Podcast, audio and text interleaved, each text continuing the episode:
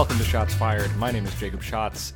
It's Friday, November 25th, 2016, and I still don't have a real job. This episode marks one week's worth of Shots Fired, and I am so excited to have that finally under my belt.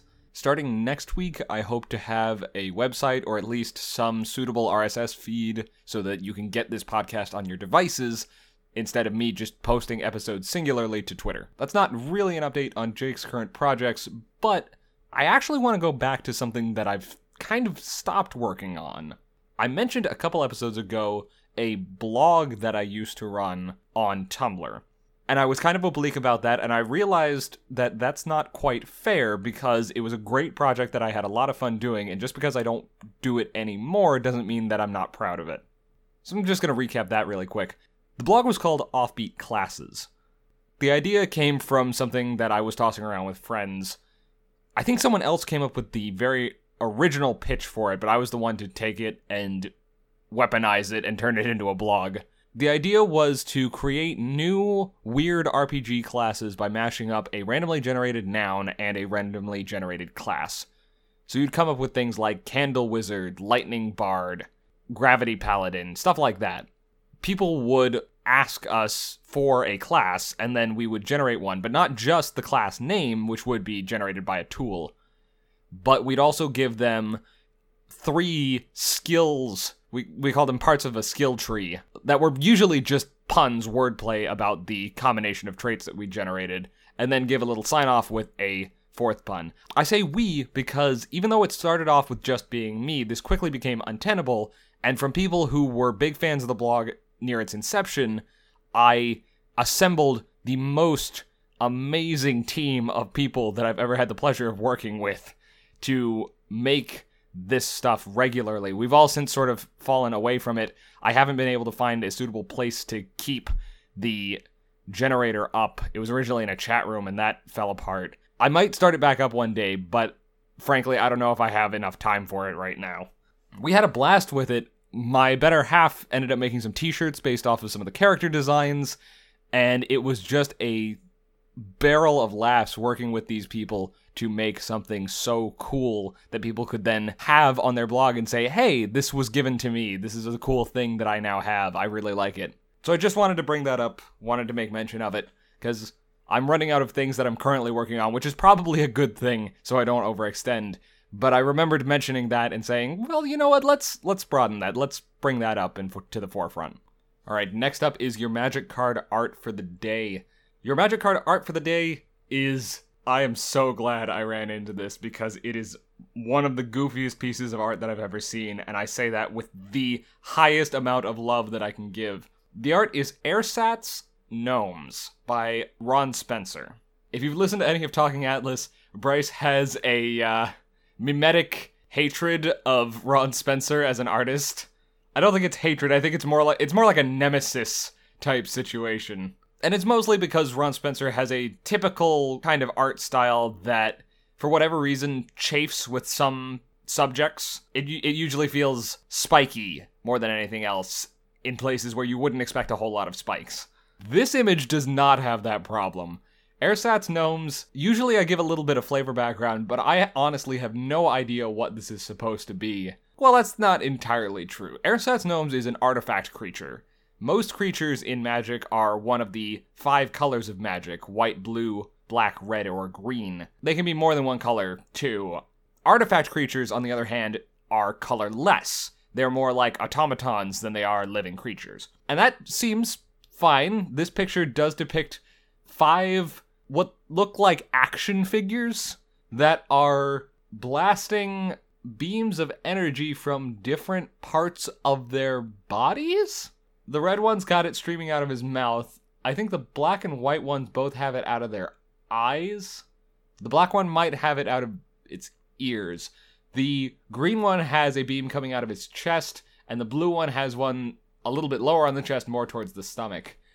And behind them is a very angular cloaked figure that is casting some sort of spell through all five at once that is then being filtered through these gnomes.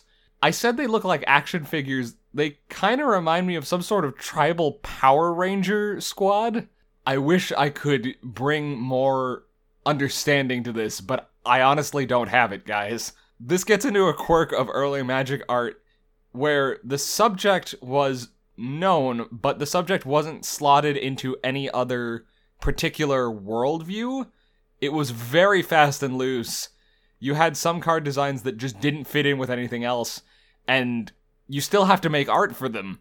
And this is kind of it. I still love this art though. It's not fitting in with any other style of card that I've seen, but that just adds to its charm, in my opinion. Only in Magic can I have dragons and wizards and then whatever the hell is going on with these gnomes.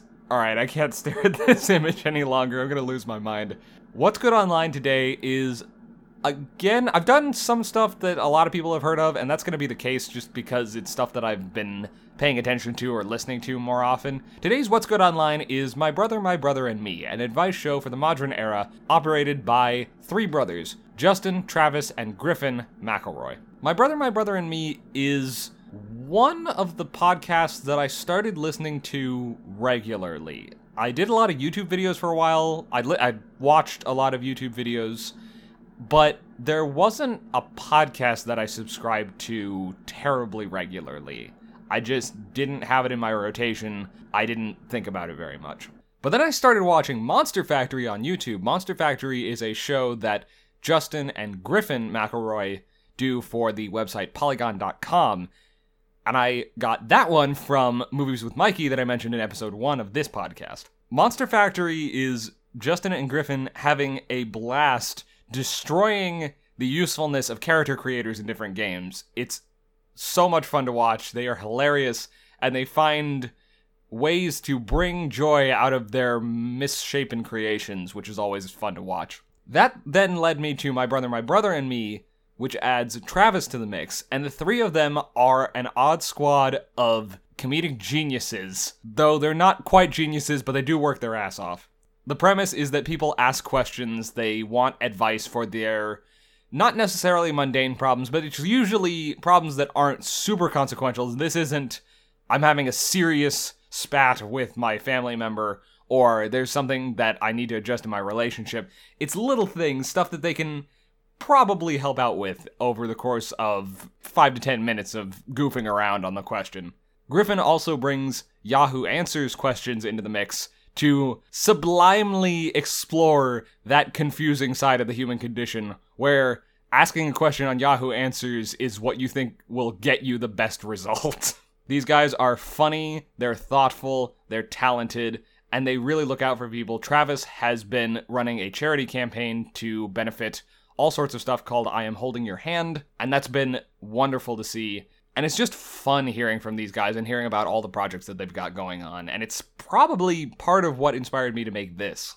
You can check My Brother, My Brother, and Me out on the Maximum Fun podcast network, MaximumFun.org. They also have a Twitter handle for the show at MBMBAM. Next up, I have something that I don't have a segment for yet because it's a book, and I don't have a book segment yet, but I got a book recently and I want to talk about it. The book is Art of Magic the Gathering Innistrad, and I talk about magic a lot, but this really hits the spot of what I want to learn about my card game that isn't on the cards.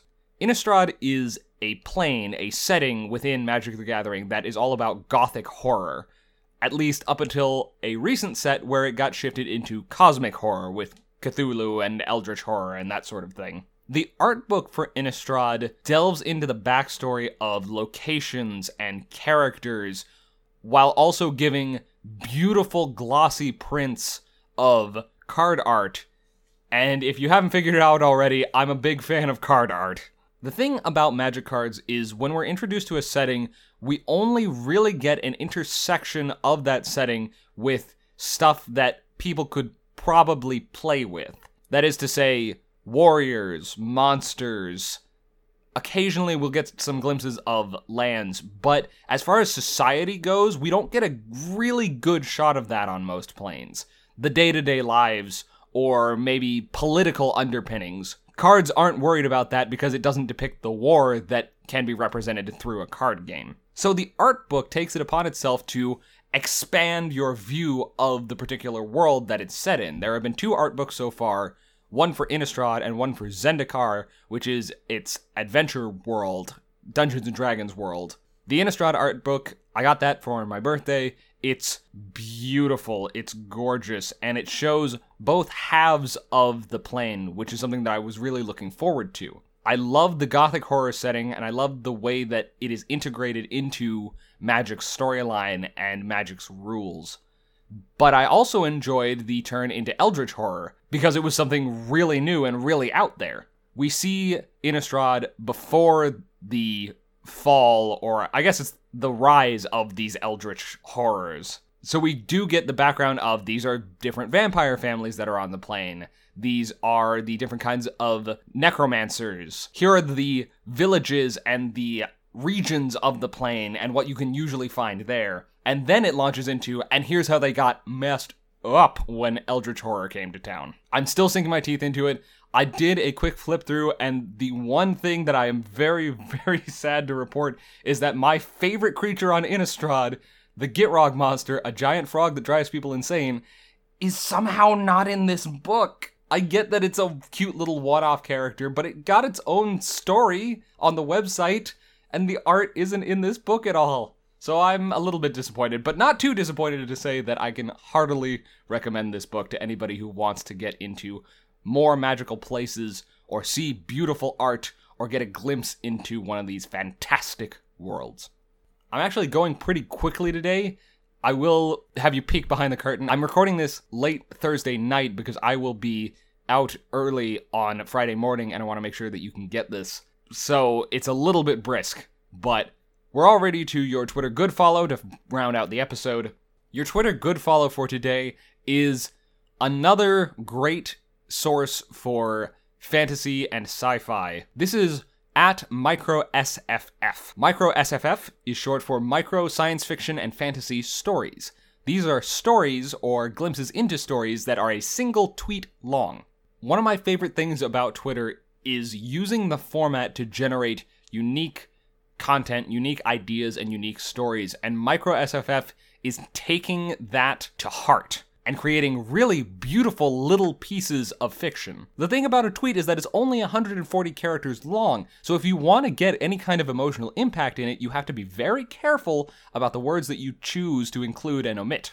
MicroSFF excels at this. Their stories are almost always incisive, carefully constructed, feel great, and infuse some amount of science fiction or fantasy into it, so you still get a glimpse into a world that is adjacent to ours, which is always so much fun to read. Another reason that I recommend them, especially on Twitter, they have a Tumblr account, but especially on Twitter, I recommend them because there are occasional, not copycats, but translation accounts. There's one that translates their stories into Spanish, which is beautiful to read. There's also one that I'm looking at here now that's Micro SFF Scots, which translates their stories into a Scottish dialect or a Scottish accent, which isn't quite a translation, but still feels great, and you can really get a change in feel. And it's almost like an alternate universe version of the individual story.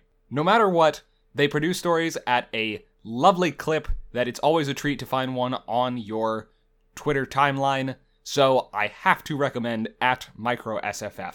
And that'll do it for today. Thank you very much for listening.